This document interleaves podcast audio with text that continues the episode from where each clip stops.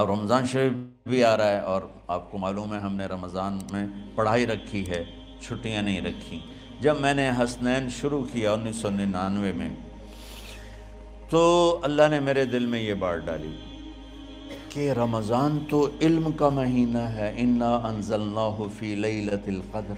اور چاروں آسمانی کتابیں رمضان میں اور سارے صحیفے رمضان میں۔ اپنے اللہ کو کیا پسند تھا اس مہینے کا۔ حضرت ابراہیم علیہ السلام پر چھوٹی کتابیں اتری، یکم رمضان کو۔ حضرت موسیٰ علیہ السلام پر تورات اتری، دو رمضان کو۔ حضرت علیہ السلام پر زبور اتری، چھ رمضان کو۔ حضرت عیسیٰ علیہ السلام پر انجیل اتری، بارہ یا اٹھارہ رمضان کو۔ اور اللہ کے نبی پر قرآن اترا، فی لیلت القدر لیلت القدر میں اترا۔ تو سارا آسمانی علم رمضان میں اترا۔ سارے مہینوں کے نام عربوں نے رکھے۔ محرم سفر ربیع الاول، ربیع الثانی جماعت الاولا جماعت الثانی، رجب، شعبان، رمضان، شوال ذوالقائدہ ذوالحج۔ اس میں جو رمضان ہے، یہ نام اللہ نے رکھا۔ باقی مہینوں کے نام تو رکھے عربوں نے۔ پھر ان کی زبان پہ اللہ لایا رمضان، چونکہ ابھی تو دنیا بھی نہیں بنی تھی اور اللہ نے قرآن کی تلاوت فرمائی تھی۔ تو اس قرآن میں تھا، شہر رمضان الذي انزل فیہ القرآن۔ تو رمضان کا نام اللہ نے پہلے سے چن رکھا تھا، پھر ان سے رکھوا دیا۔ رمضان کہتے ہیں، رمض یرمز، جل جانا جل جانا۔ رمضان کو رمضان کیوں کہتے ہیں؟ کہ اس میں گناہ جل جاتے ہیں۔ مسلمان پہلا روزہ رکھتا ہے اور اس کے گناہ اللہ جلانا شروع کرتا ہے۔ اس کی بھوک، پیاس کی آگ میں گناہوں کو ڈالتا ہے، جلاتا ہے۔ آخر انتیس رم، انتیس رمضان یا تیس رمضان آخری رات اللہ تعالیٰ اس کی پچھلے سال کے سارے گناہ معاف فرما دیتا ہے۔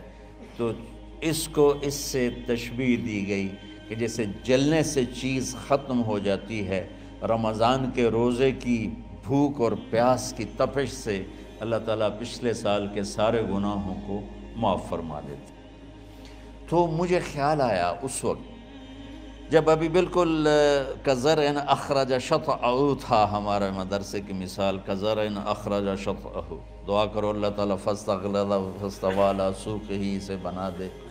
امید تو ہے کہ کچھ شکل اللہ نے بنا دی، اللہ اسے پوری دنیا میں پھیلا دے۔ میری تو تمنا ہے کہ ایک ایسی مثبت سوچ کے علماء کے اللہ میرے ذریعے سے تیار کروا دے۔ جو امت کو جوڑنے والے ہوں، توڑنے والے ہوں۔ کتنا ظلم و ستم ہے کہ پیسے بھی لیتے ہیں اور امت کو توڑ کے چلے جاتے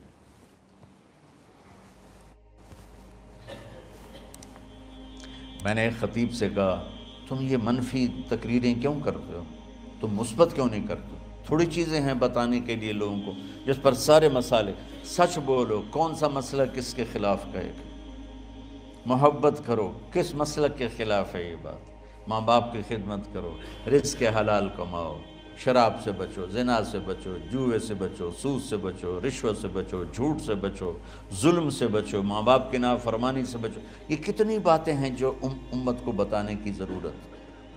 کہنے لگا یہ پھر پیسے نہیں لب پیسے ہی اس گل دے لب دین کہ آج تو فلانے آندہ توا لین بجامنا اگر میں توا نہ لگاؤں تو میں تو نہ پیسے نہیں دے تو یہ اس وقت سٹیٹس ہے تو کیا پیغام جائے گا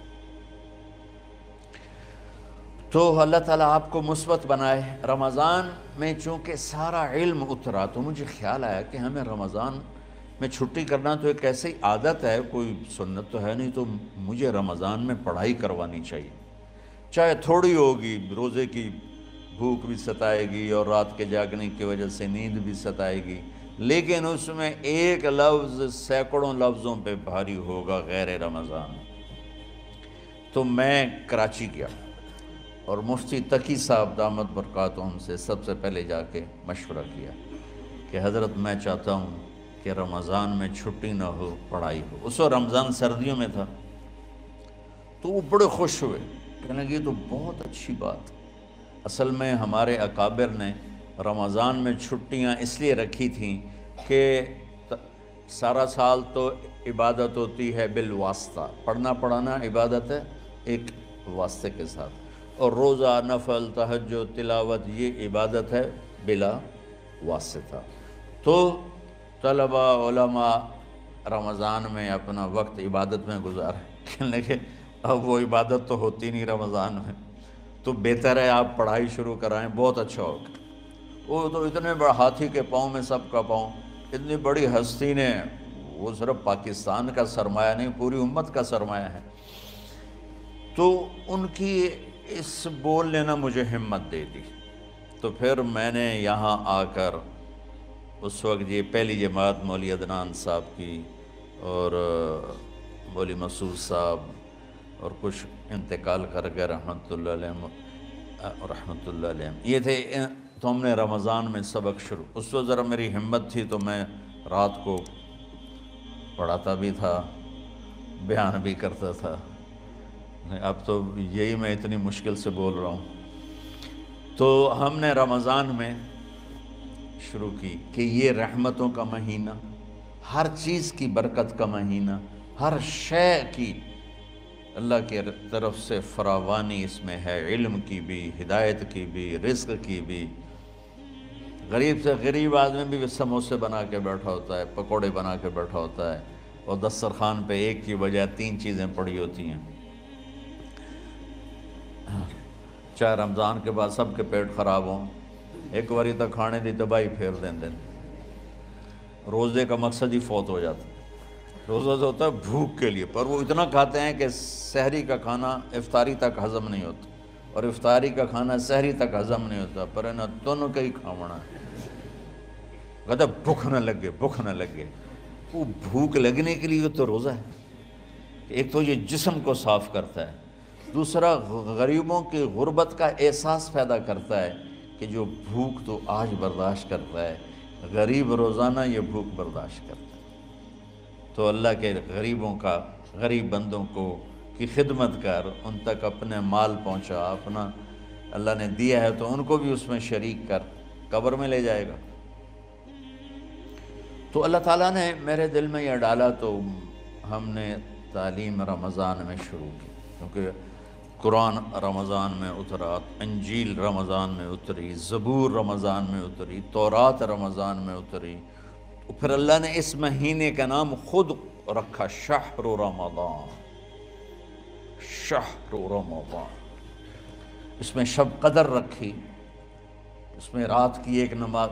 اچھا پہلی امتوں پہ روزہ فرض تھا، افطاری سے افطاری۔ افطاری سے افطاری، بہت شدید تھا۔ چوبیس گھنٹے کا روزہ۔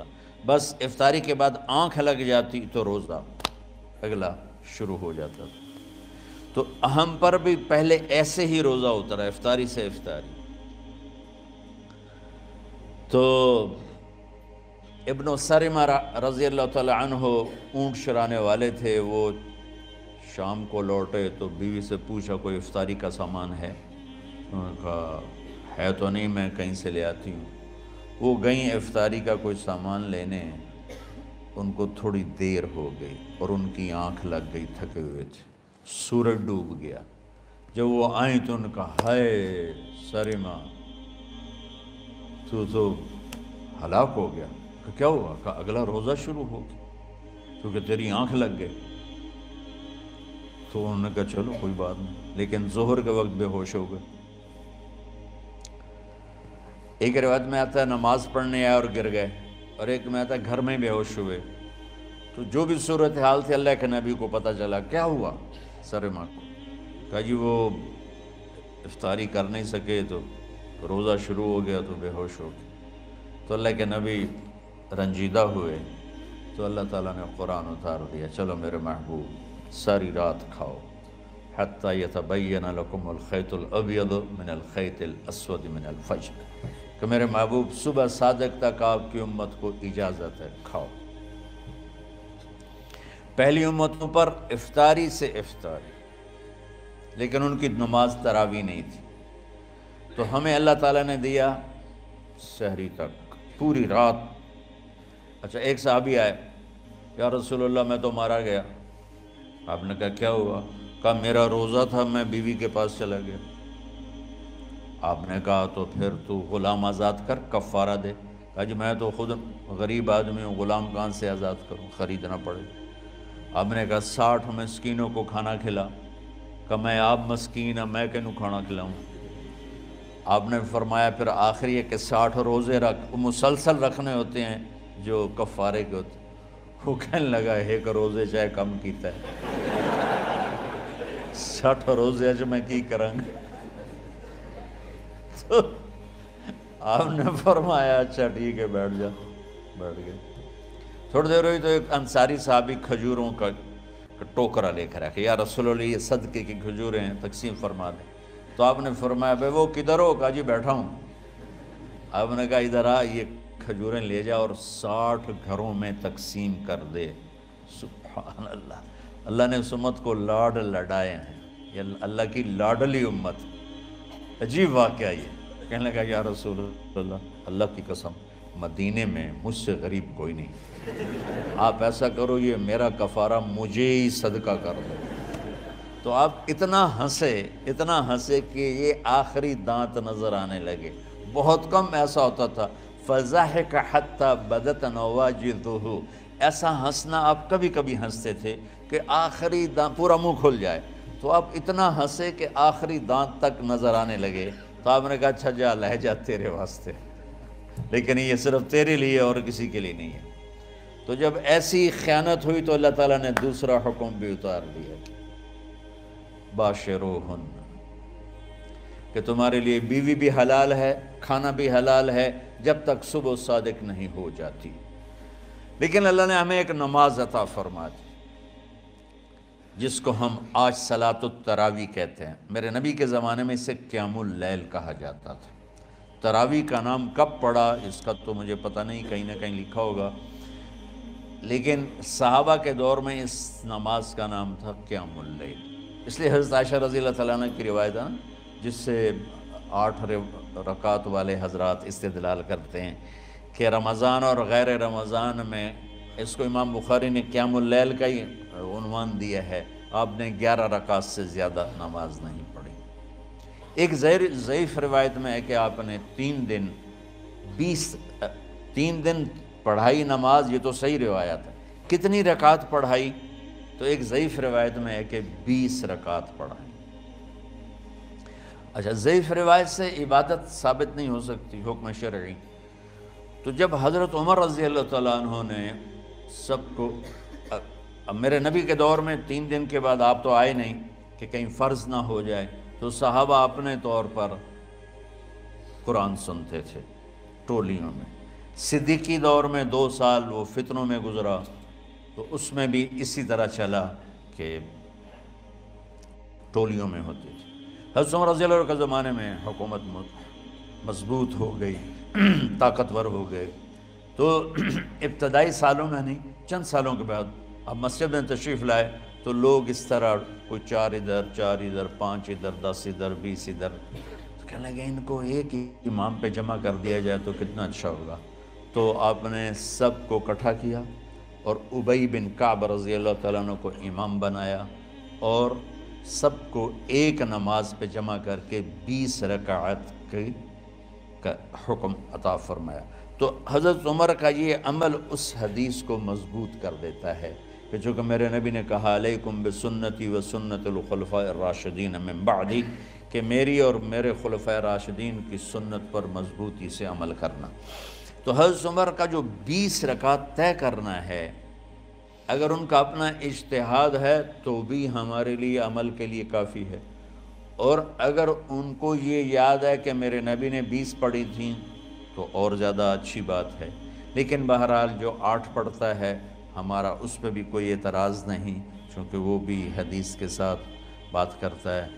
اور باقی پوری امت بیس پڑھتی ہے، ان پر بھی اعتراض نہیں۔ میں ایک جگہ سے گزر رہا تھا، نماز کا وقت ہو گیا، اہل حدیث کی مسجد تھی، میں وہاں نماز پڑھنے چلے گیا۔ تو ایک بہت بڑا اشتہار لکھا ہوا تھا، بیس تراوی ثابت کرنے والے کو پانچ لاکھ روپے انعام۔ کا کس قدر بے وقوفی ہے۔ اور کس قدر احمقانہ یہ امت کی باتیں ہیں کہ بیس تراوی سینکڑوں سال سے امت کا عمل بیس تراوی آ رہا ہے۔ تراوی کا نام جو پڑھا مجھے یوں لگتا ہے کہ اہل مکہ یعنی اہل مکہ جو تھے نا، وہ چار تراوی پڑھ کے ایک طواف کرتے تھے۔ وہ آرام کے لیے ہوتا، ترویحہ، آرام، تھوڑی دیر کا آرام۔ تو چار تراوی کے بعد ایک طواف کرتے تھے۔ وہ چھوٹا سا طواف، دس منٹ میں ختم ہو جاتا تھا۔ اور پھر چار تراوی پڑھتے تھے، پھر طواف کرتے تھے، پھر چار پڑھتے تھے، پھر طواف کرتے تھے۔ یہ صحابہ کے تھوڑے بعد کے دور کی بات۔ تو مدینے والوں کو پتہ چلا کہ مکے والے تو یہ کرتے ہیں۔ وہ کہنے لگے، اساں کی کریے؟ انہوں نے کہا اسی چالی تراوی پڑھیں گے۔ چالی رکعت۔ وہ چالیس رکعت پڑھتے تھے۔ تو نوافل میں کوئی سختی نہیں کہ بھائی جی آٹھ سے زیادہ نہیں پڑھنی بدت ہو جائے گی اور بیس پڑھنا بدت ہے، یہ سب جہالت کی بات ہے۔ اور یہ آٹھ پڑھ رہے ہیں، یہ غلط ہے، یہ بھی حماقت کی بات ہے۔ جو صحیح حدیث سے دلیل پکڑ کے کوئی عمل کرتا ہو تو بھائیو، اس سے بحث نہ کیا کرو، مناظرہ نہ کیا کرو۔ یہ بہت نادانی والی بات۔ اور امت کا خلق لاکھوں کروڑوں انسانوں کا ایک عمل پہ جمع ہونا، یہ بذات خود اس کی طاقت کی ایک دلیل۔